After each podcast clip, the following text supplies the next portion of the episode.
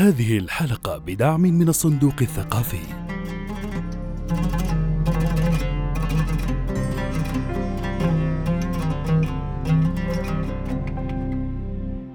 بسم الله الرحمن الرحيم، أهلا وسهلا بكم أيها المستمعون الكرام في حلقة جديدة من بودكاست وكالة حرف الأدبية. حديثنا اليوم مع المؤلف الأستاذ خالد اليوسف، مؤلف وناشط ثقافي. أهلا وسهلا أستاذ خالد. حياك الله أستاذ حاتم، ومرحبا بكل من يستمع إلى هذه الجلسة التي أتمنى أن تكون يعني حميمية وقريبة إلى كل ذائقة أدبية. إذا تحدثنا مع الأستاذ خالد يأتي في الذهن مباشرة الإحصاءات والأرقام والجهود التي تقدمها، لكن قبل ذلك نريد خالد الآخر من البداية. والله طبعا البداية الثقافية والأدبية كانت مبكرة، يعني لأن المرحلة أو الفترة الزمنية التي عشتها يعني كانت في فترة ما أعتقد أنها تمثل المرحلة المتوسطة أو الإعدادية، لأن تلك الفترة يعني هي تكوين في القراءة والكتابة والإعداد والحراك الأدبي داخل الإطار معهد الرياض العلمي. هذا عام كم تقريبا؟ هي في منتصف السبعينيات الميلادية، وكانت يعني نشاطات المعهد تحيي في كل من يعني لديه إحساس للحراك الأدبي تنمية هذا النشاط. فمثلا الإذاعة المدرسية، الصحافة المدرسية، بالإضافة إلى محاولات كانت في المسرح وثم في وهذا معلش كان يعني وراثة. مثلا هل كانت العائلة مهتمة بهذا النشاط الثقافي من أجل ذلك انخرطت أنت في هذا المجال؟ أبدا، ما في أحد يعني كان في العائلة يعني لديه هذه الرغبة، ولكن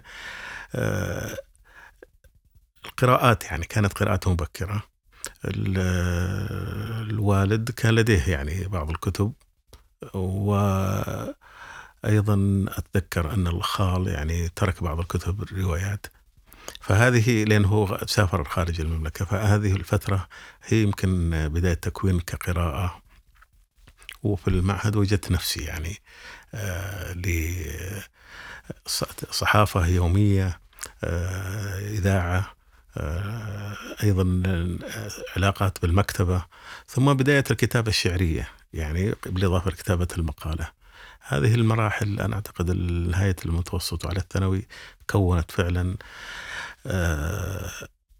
الأسس للقراءات والمتابعة، وأيضا لقاءات يعني بعض الوجوه الأدبية يعني سواء من خارج المملكة، من مصر ومن غيرها. لم يعني أنهي الثالثة ثانوي إلا كنت كتبت يعني عدد كبير من القصائد وبداية كتابة القصة القصيرة. الفصيح ولا العامي؟ لا، بداية كانت عامي، ونشرت أتذكر أول أبيات لي في مجلة اليمامة عام 1397 هجرية. يعني كانت أبيات هي الأولى والأخيرة، يعني أنا لم أنشر بعدها شعر شعبي. لماذا؟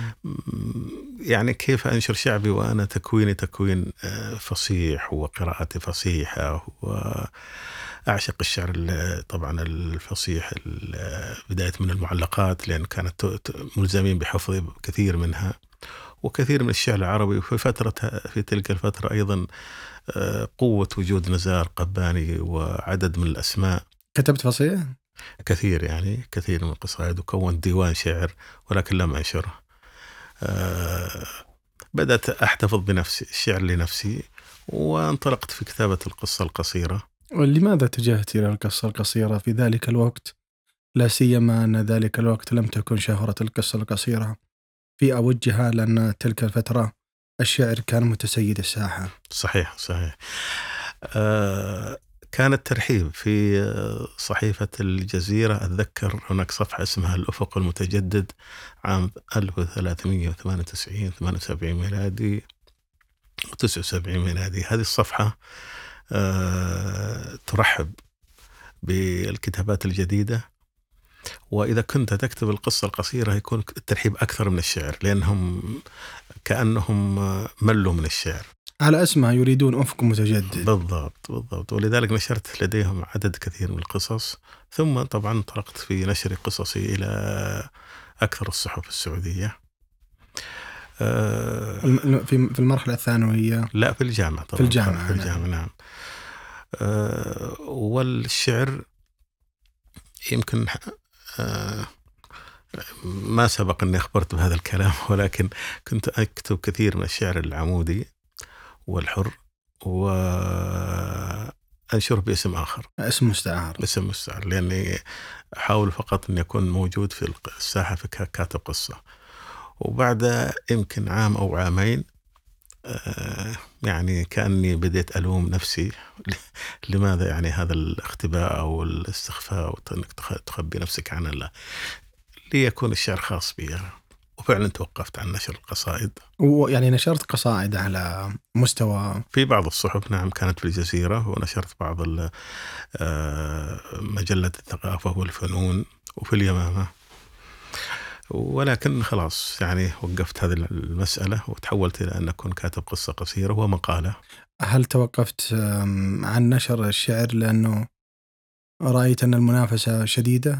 أكيد، لأن الشعر يعني في قوته، والأسماء في كل يوم تبرز أسماء أكبر وأكبر وتعطي للقصيدة، لأن الشعر يحتاج هذا الشيء، أنك تكون يعني متجدد، وطاقاتك اللغوية والرمزية والمخزون ثقافي كبير جدا، يعني بخلاف النثر. يعني النثر مساحة أوسع، تأخذ راحتك فيه، لكن القصة القصيرة أيضا مساحتها محدودة وتحتاج إلى التكثيف أيضا. مؤكد، هي القصة أنا بالضبط يعني كانت البدايات بهذه الطريقة، أنها دائما صفحة صفحة تقريبا، ثم بدأت التجربة تكبر وتنمو حتى أصبح لدي تقريبا مجموعة كاملة، وصدرت بتشجيع من جمعية الثقافة والفنون. أنت كتبت القصة القصيرة ولم تكتب القصة بمفهومها الطويل اللي هي مثلا 400-500 كلمة؟ لا، أكثر. لا كتبت يعني إلى قصص طويلة، بعضها ممكن أوصل إلى 2000 كلمة. في كانت موجودة في المجموعة الأولى، وصدرت يعني كان حتى عنوانها الجماجم تنخر من الداخل، والرقيب الإعلامي رفض هذا العنوان. هذا تقريبا عام كام؟ 84. لماذا رفض الرقيب؟ يعني عنوان صادم، فتحولت إلى عنوان آخر أكثر أريحية، مقاطع من حديث البنفسج. إيه هذا جدا يعني مريح. فالحمد لله كانت المجموعة يعني ناجحة كبير، واستقبال كبير يعني داخليا وخارجيا. يعني كانت بداياتك في القصة في ذلك الزمن، من مجايليك ومن تلك الحقبة؟ يعني هل تتذكر أسماء معينة بدأتم سواء أو فيه أناس بدأوا من قبلك؟ طبعا قبلي فيه موجود يعني عدد من الأسماء الذين هم أسسوا القصة الحديثة في المملكة في مرحلة السبعينيات. يعني كان مثلا جار الله الحميد، فهد الخليوي، جبير المليحان مثلا، طبعا محمد الشقحة المعروف. نعم. وفي عدد من الأسماء كثيرة كانت في السبعينيات. هذا كلهم قبلك؟ بالضبط نعم، لكن من بدأنا بانطلاقة واحدة تقريبا في نهاية السبعينيات والثمانينيات. وكانت الساحة الجريدة الرياض والجزيرة وعكاظ واليوم هي التي تنشر لنا جميعا. عبدالعزيز الصقعبي، فهد العتيق، عبدالله العتيق،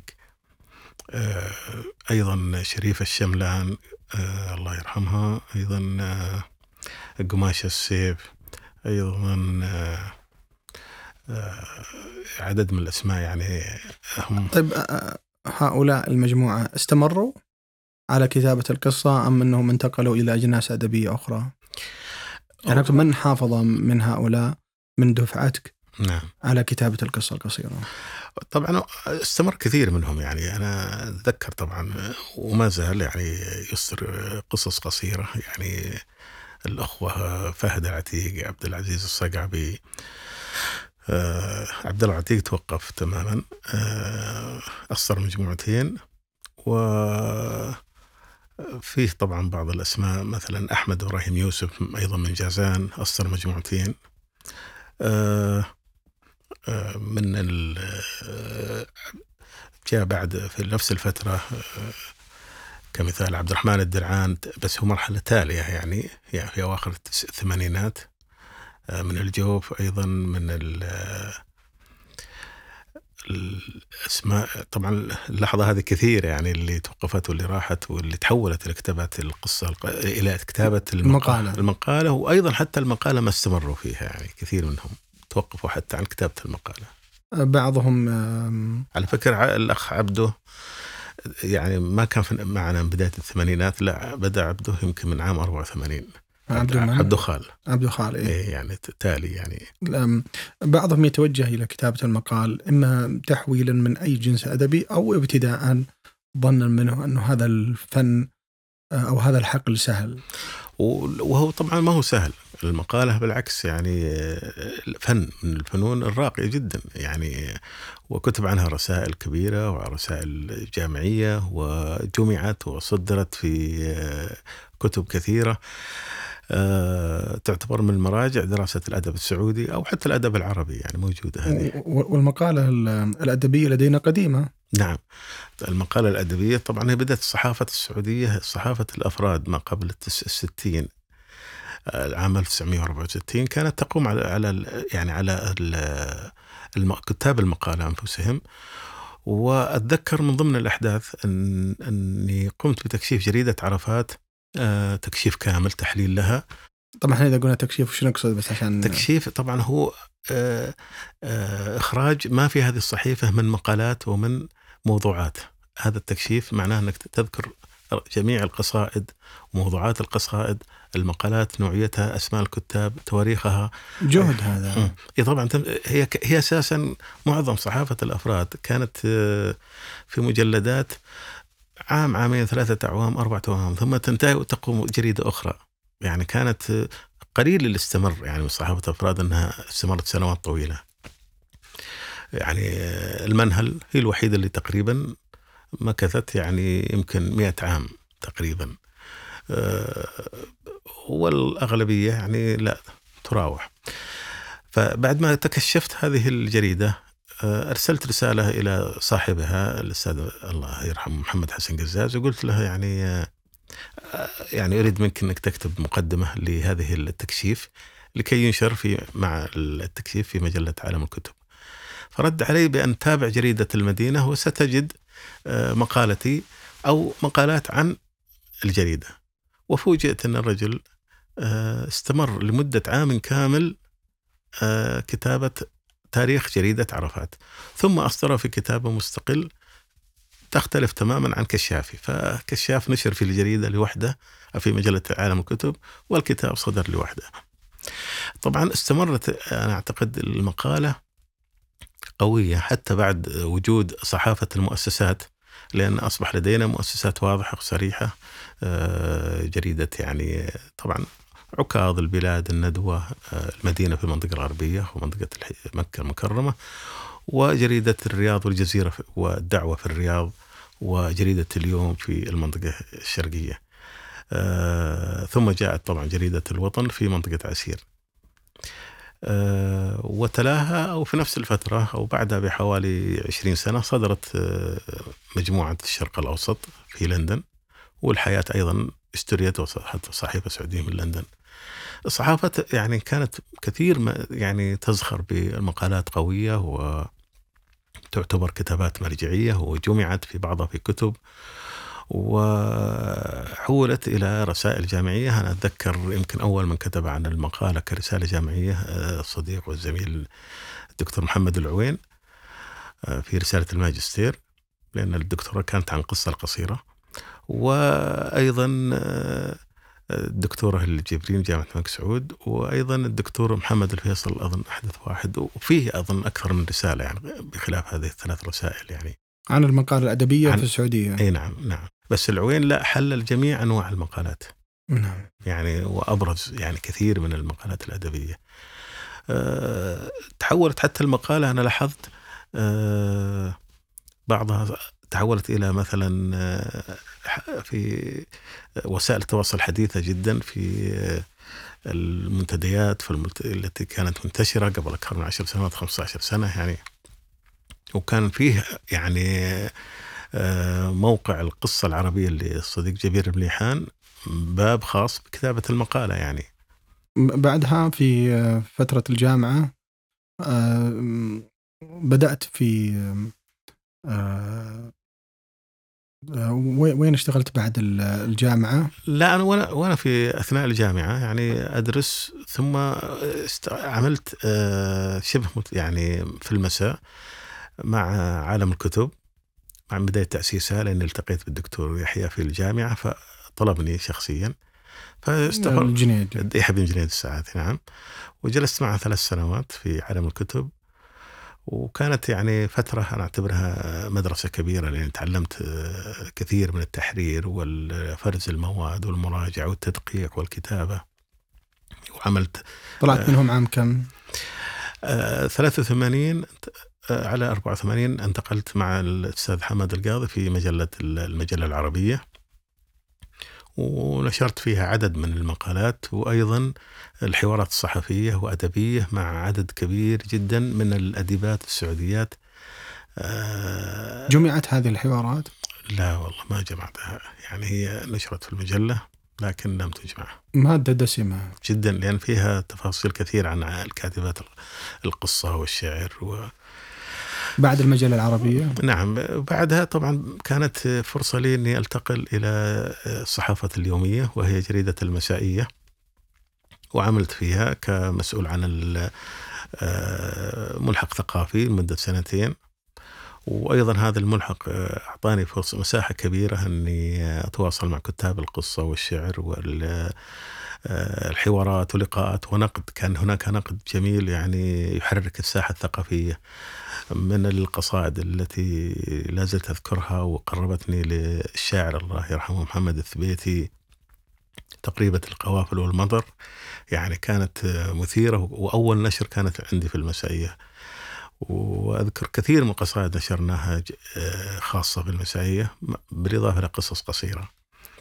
ثم طبعا جاءت فرصة أن أدخل لجمعية العربية السعودية للثقافة والفنون، كنت متعاون من بعيد لبعيد، لكن لما جت فرصة مع الأستاذ محمد الشدي رحمة الله عليه توليت نادي القصة السعودي عام 87 تقريبا، والنادي أعطاني فرصة أن تأسيس نشاط ثقافي بغطاء رسمي وناجح، وإصدار مجموعات قصصية، إصدار دورية الواحات المشمسة، أيضا عمل الأمسيات القصصية وعمل الندوات. أيضا بدأت أتواصل مع كتاب القصة العرب عن طريق الجمعية ونادي القصة، فكان علاقات مع نادي القصة المصري، نادي القصة التونسي. أيضا بدأت في إصدار ملفات خاصة بالقصة السعودية خارج المملكة، وهذه أعطت فرصة أنك تعمل مع عدد من كتاب القصة العرب، من ضمنها مجلة الأديب السورية صاحبها مدحت عكاش، فهذه أصدرت فيها ملف عن الأدب السعودي في فترة مبكرة. استمرت طبعا أنا مع الجمعية، يعني غير نادي القصة لا، كنت أيضا في اللجنة الثقافية وأعمال مع مجلة التوباد وأعمال كثيرة في الجمعية. التوباد كانت تطلع تصدر من مين؟ جمعية الثقافة والفنون. طبعا هي التوباد هي كانت فصلية، لكن ربما لظروف كثيرة كانت تقريبا شبه سنوية. الشيخ عبد الله بن خميس له علاقة؟ لا، هو طبعا رئيس تحريرها كانت أبو عبد الرحمن بن عقيل الظاهري، يعني جلست حتى آخر ما توقفت، وأبو عبد الرحمن عقيل هو المسؤول عنها، ومعه طبعا فيه لجان كثيرة. يعني كم أصدر من هذا، وماذا كانت موضوعاتها؟ طبعا ثقافية، تميل أدبي ثقافي، صدر منها أظن 24 عدد، أتذكر كذا أظن 24 عدد لأنها كانت سنوية. يعطيك العافية، فاصل قصير ونعود لكم أيها المستمعون الكرام.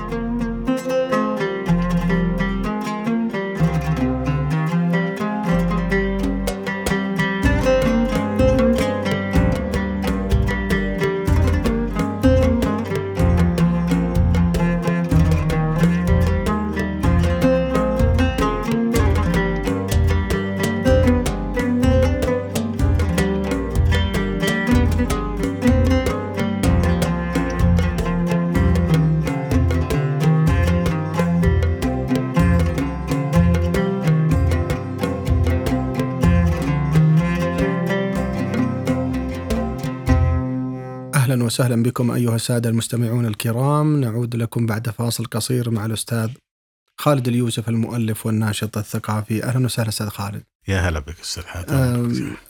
أود أسأل عن متى بدأت الرصد الثقافي للكتب، متى بدأت هذه المسيرة؟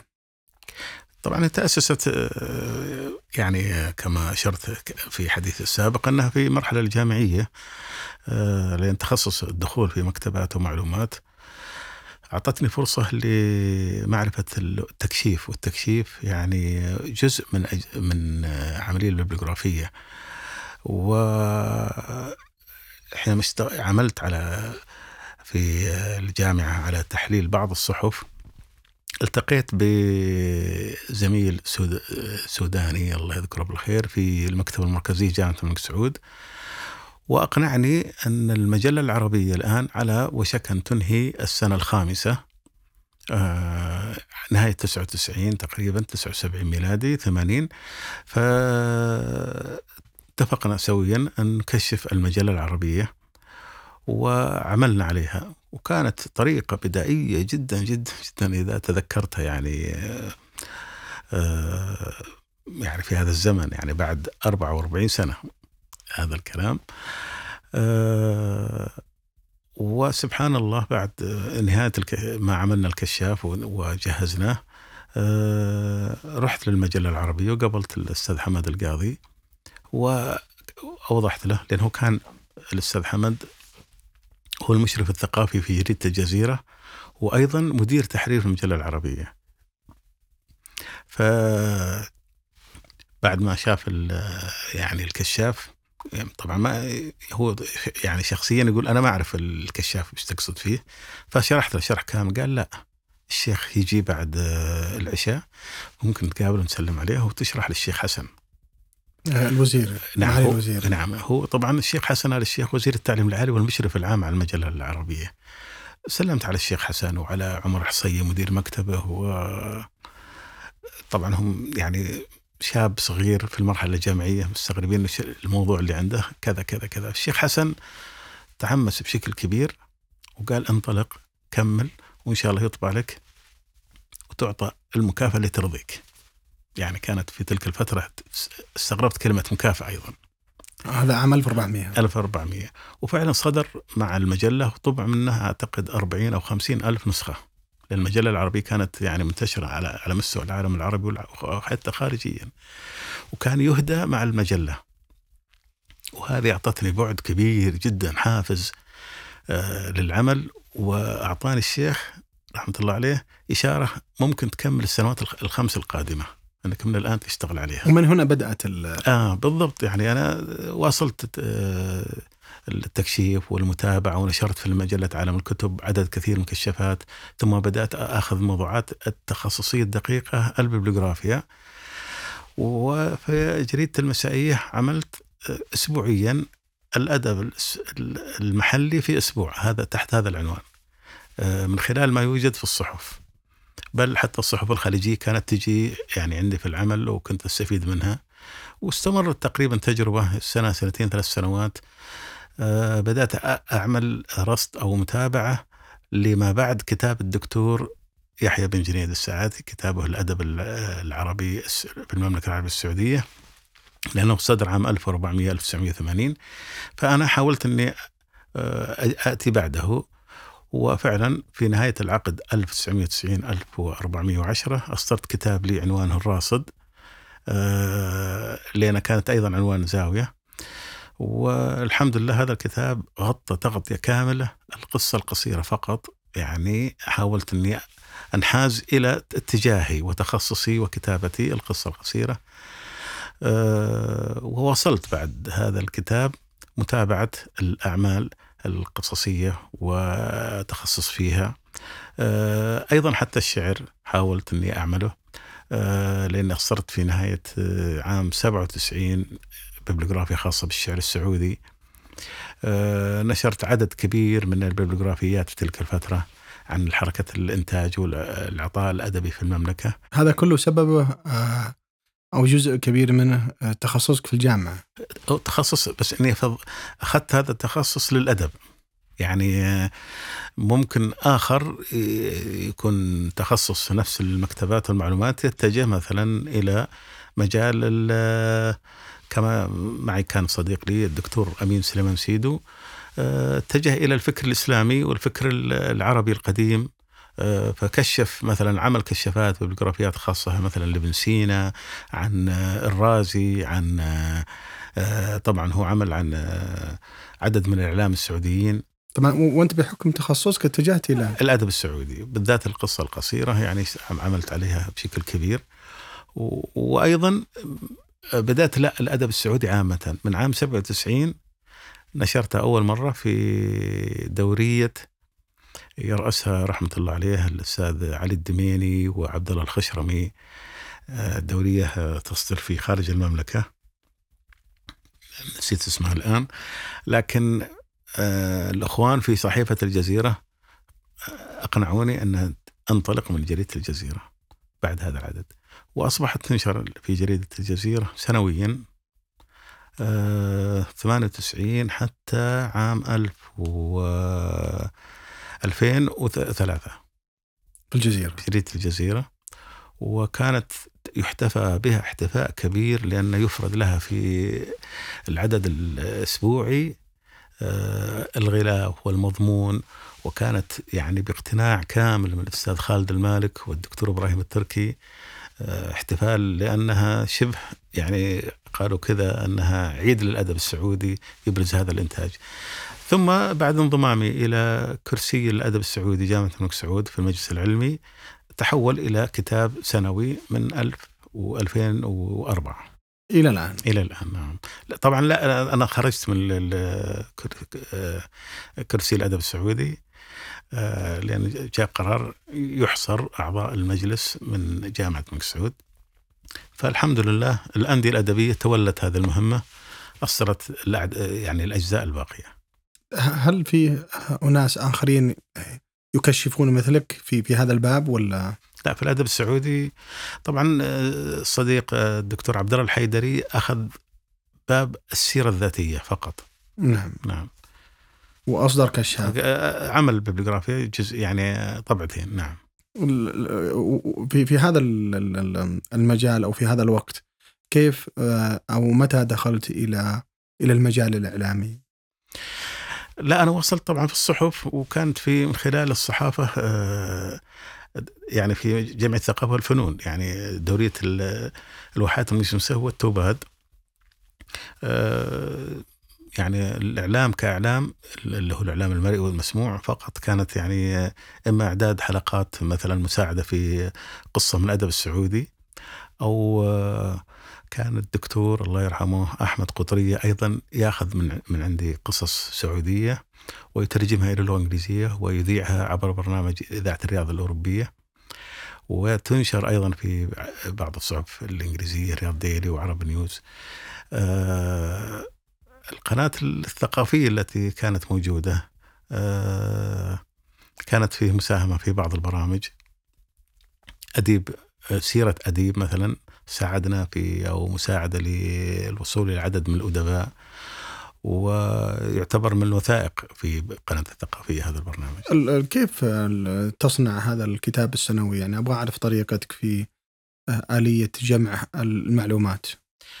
والله عمل صار أصبح يومي، يعني أنا يوميا إما أن أدخل عبر الإنترنت أو طبعا كانت الصحافة موجودة، والصحافة الحين ما عاد هي موجودة، يعني المكتبات، زيارة المكتبات، معارض الكتب دائما معي في جيبي، تسجل العناوين الكتب أو أصور بالجوال الغلاف والمعلومات أسجلها. 10 شهور جمع يعني المعلومات، ثم أبدأ أتفرغ 2-3 شهور 4 شهور لجمع كل ما في هذه يعني التفريغ. أي نعم، تفريغها، ثم تبدأ التصنيف ومفارستها. ومعظم هذه الكتب التي أسجلها لا تدخل في ترقيم وتسجيل مكتبة الملك فهد الوطنية. يعني كثير يعتقد أنها لماذا تقوم بهذا العمل وهي موجودة في مكتبة الملك فهد الوطنية. مكتبة الملك فهد الوطنية تسجل الكتب التي يودع إليها نظاميا حسب النظام الإيداع في المملكة العربية السعودية، ولكن لدينا احنا عشرات الكتب التي تصدر خارج المملكة، دور النشر العربية وحتى المحلية تصدر في الخارج، بل في هناك عشرات الكتب تطبع ليس لديها ترقيم. هذا لاحظته كثيرا، يعني هنا ولا في الخارج، هنا في الداخل، يعني بعضها من غير ترقيم.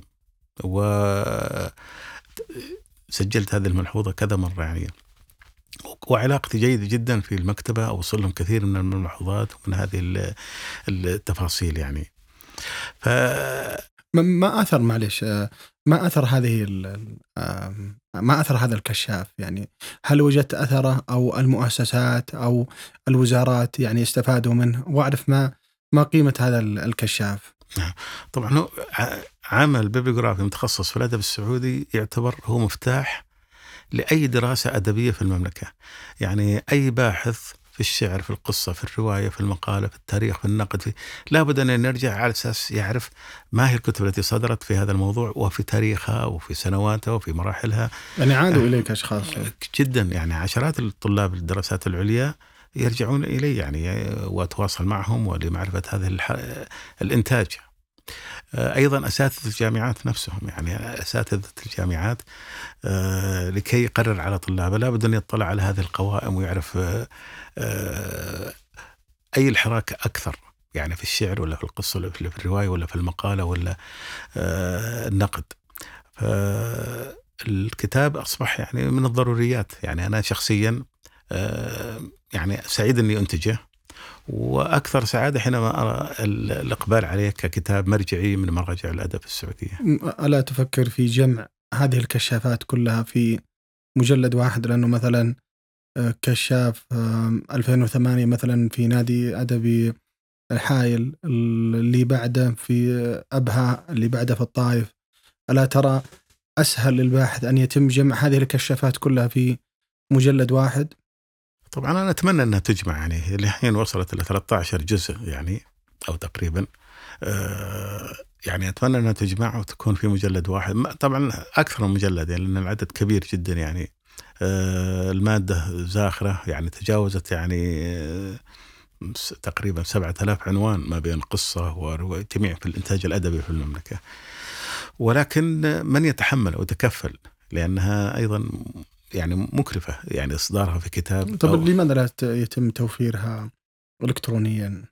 وجاءني هذا الطلب أو هذا السؤال كثير، يعني أنها تتحول على موقع ويكون لها رمزية دخول ولها كود ولها يعني دخول، تحتاج تفرغ يعني مني شخصيا لإعداده مع أكيد مؤسسة متخصصة في هذا الجانب. بدأت الآن. كم عدد مؤلفاتك معليش؟ لا أنا طبعا هذا جانب واحد يعني، الجانب الببليوغرافي، لكن الجانب الراصد هذا أينا. لكن الجوانب الأخرى لا، يعني عندي طبعا الحمد لله الآن 9 مجموعات قصصية و5 روايات، الخامسة في الطريق إن شاء الله قريبا. أيضا كتب أخرى في يعني الأنطولوجيا، أنا اشتغلت على الأنطولوجيا كثير، على القصة القصيرة في المملكة، ويعني مجموع الكتب يعني حتى الآن تقريبا 56-57 كتاب ما بين تأليف وجمع كل جميع المجموع كامل يعني. لك سيرتين أعتقد.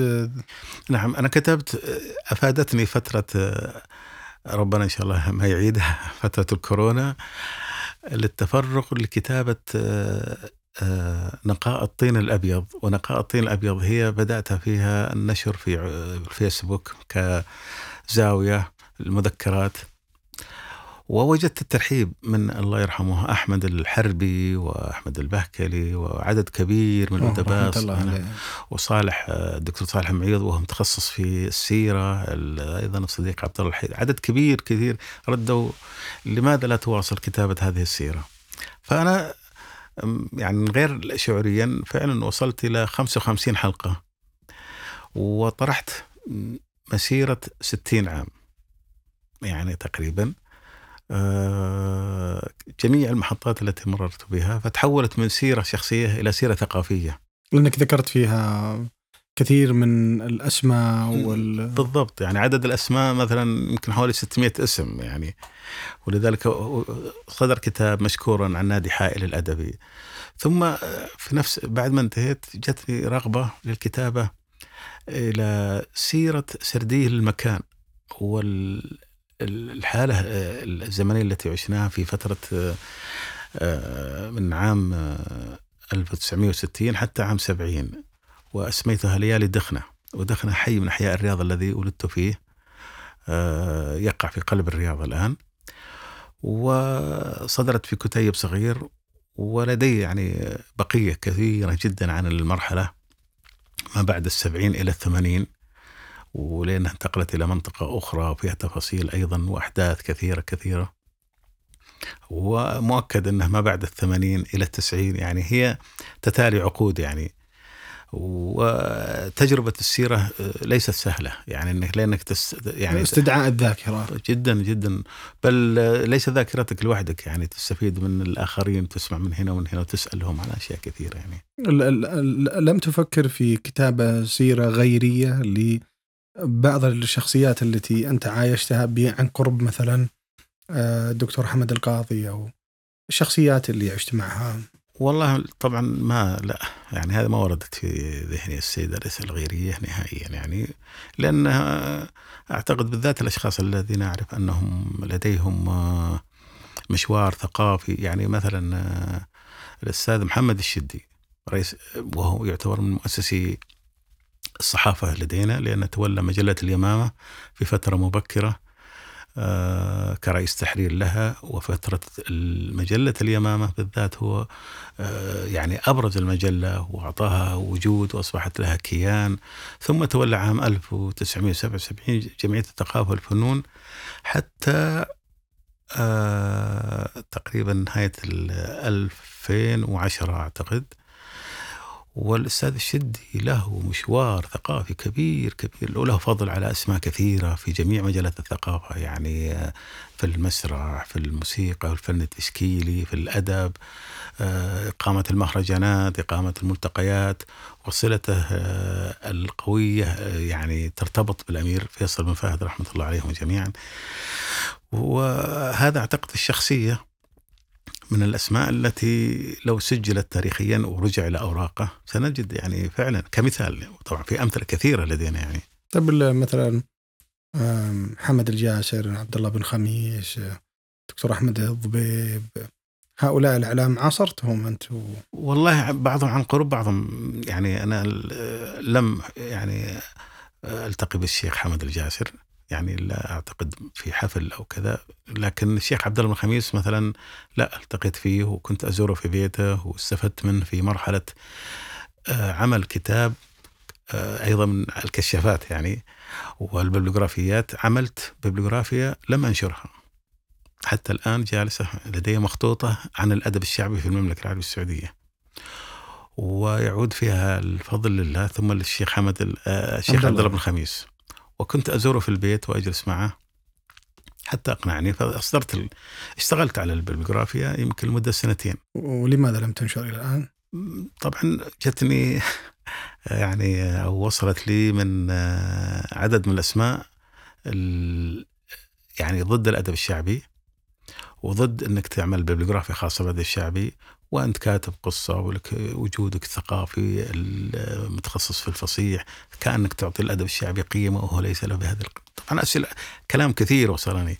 وخلاف هذا أنه الأدب الشعبي له قيمة يعني، يعني أكيد طبعا، خاصة أنا في الفترة يعني ما قبل الثمانين لما كانت القصيدة الشعبية القوية، يعني الأسماء، يعني أنا بدأت أسجل من أول ديوان طبع في تركيا وفي الهند، زرت مكتبات نادرة جدا لحمود النافع رحمة الله عليه، الدكتور سعد الصويان، بخلاف مكتبة الشيخ عبد الله بن خميس ومكتبة الشيخ راوية من رواة الشعر الشعبي منديل الفهيد، يعني جلست معه وأسماء كثيرة والله زرتها. طب لماذا لا تنشر؟ زال السبب الآن؟ ما أدري، حتى يعني خلاص أنا الكتاب جلس. الأستاذ خالد اليوسف يعطيك العافية، شكرا جزيلا لك. ماذا تريد أن تقول في نهاية اللقاء؟ طبعا أشكرك يا أستاذ حاتم، وأشكر الصبر المتابعين على بعض ما لدي من يعني حديث عن الحركة التي حاولت أن يعني لها كلها تاريخ ولها وجود ولها كيان، والحمد لله يعني نتجت عنها هذه العطاء الكتب والكثير من الملتقيات مع أنه ما تحدثت حتى عن الترجمة كتبك نعم ممكن إن شاء الله في لقاءات أخرى إن شاء الله. يعطيك العافية، شكرا جزيلا لك. شكرا لكم أيها المستمعون الكرام، نلتقيكم إن شاء الله في حلقة أخرى، والسلام عليكم ورحمة الله وبركاته.